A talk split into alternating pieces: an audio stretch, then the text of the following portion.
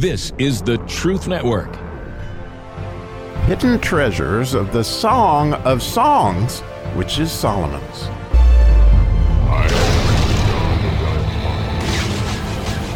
And so we get to the eighth verse, or the Het verse of the third chapter, which is once again to me a glorious miracle verse. I mean, it just really is in all so many ways. So I probably before I say this verse, we got to be reminded that this unbelievable situation here that we are beholding the bed of Jesus or the bed of Solomon as it's described here and that is literally our hearts, but it is also the heart of the church. It is the ark of the covenant, a, a, a, you know collaborative ark of the covenant.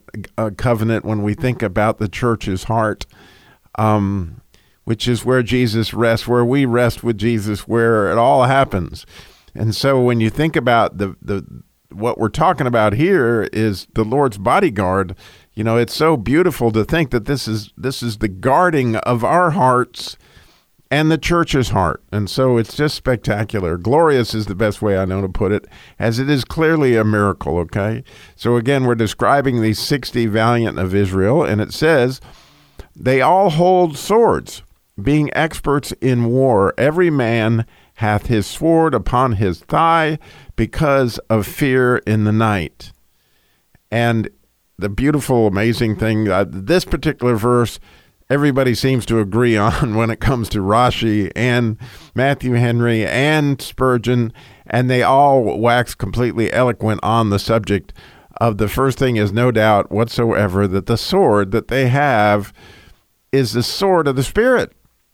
And the sword, of the, sword of the Spirit is the word of God. And when you look at that word sword in Hebrew, and you really dig into it, what spectacular. I mean, I, I just feel like, oh, if you could see what is there, it would just encourage you so much because the idea of the sword starts out with this miracle verse with a with a het. It starts out with that letter that begins the word statutes, which is what we have been studying. Again, our union with Christ is the beginning of the word sword.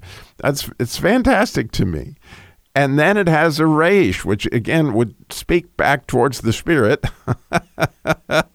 and then a bet, which clearly is the Son and He is the Word. I mean, you know, in other words, that the word son begins with a bet, and there's no doubt in my mind whatsoever. And so many times when you see the idea of cutting a covenant and all these things have to do with a sword, it also has to do with the word, which can cut between right, spirit, and soul. And so here we have this this unbelievable weaponry that these bodyguard of the Lord's heart is is is wielding, which is his word itself, okay? The sword of the spirit. And you know, you can't help but then just go to the next word, which is they're experts in war, right? That, in other words, when they says, then it says they all hold swords, being experts in war. and that word expert, by the way, is the word teacher and is literally the word lamed. And, and, you know, if we if you've been with me through the 119th Psalm, we studied and studied and studied the lamed because it has to do with your heart because our hearts love to learn and that's the reason why we're all listening to this and talking about it is because we love to learn this stuff. And and again being experts in the word is comes from a discipleship point of view where our hearts long for it okay? And seems like so much comes together right here that it, being an expert in war means that you are a disciple of the Word of God in so many different ways, in a disciple of Christ being that it is His Word. And so the more that you learn about His Word, the more of an expert you become in war.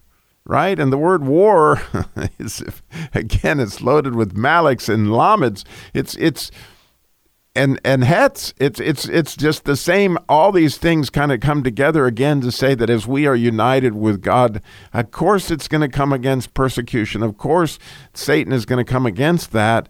And the way that he came against Satan always was with words, with the word of God.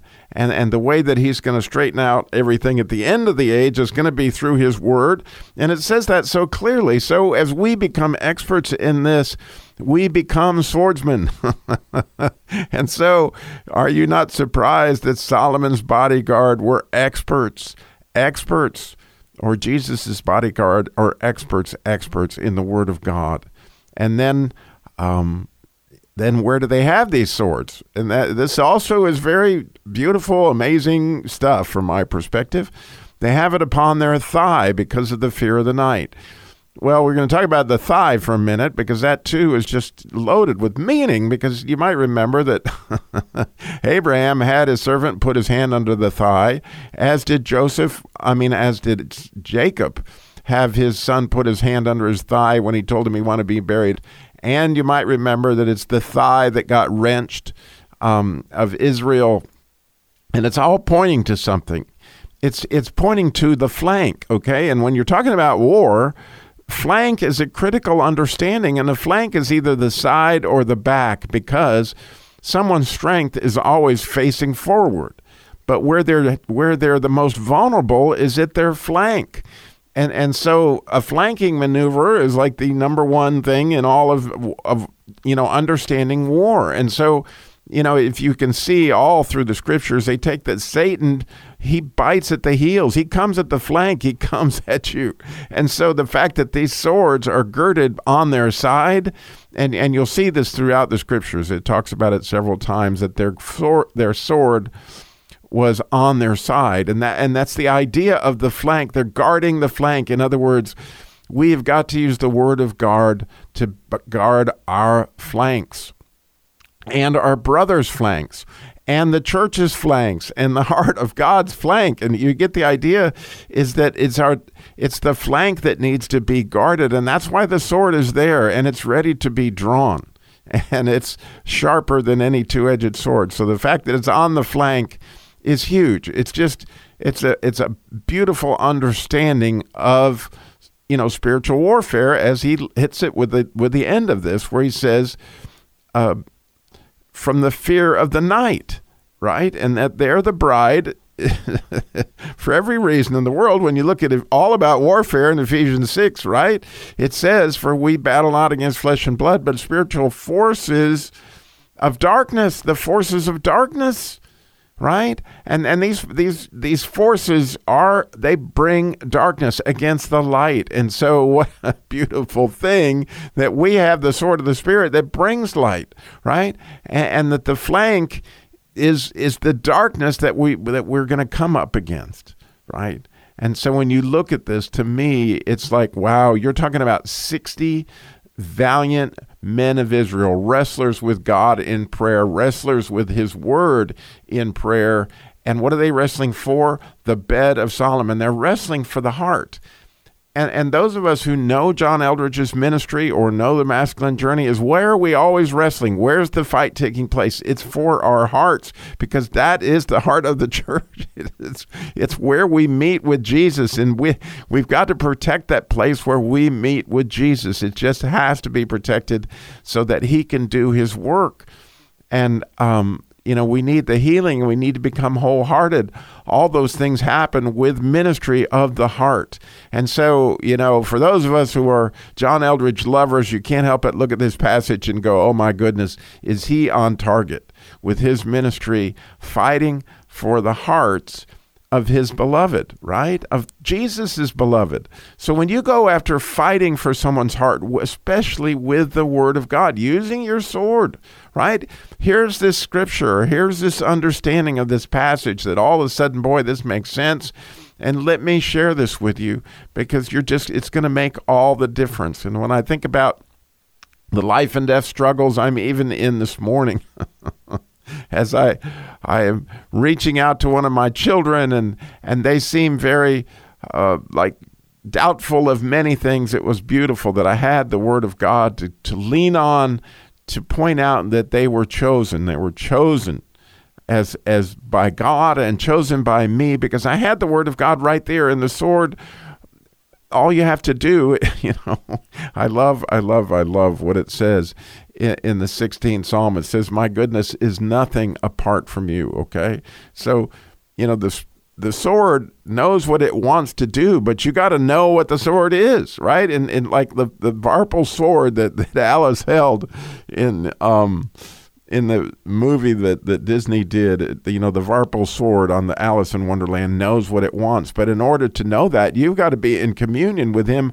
with that sword in your hand.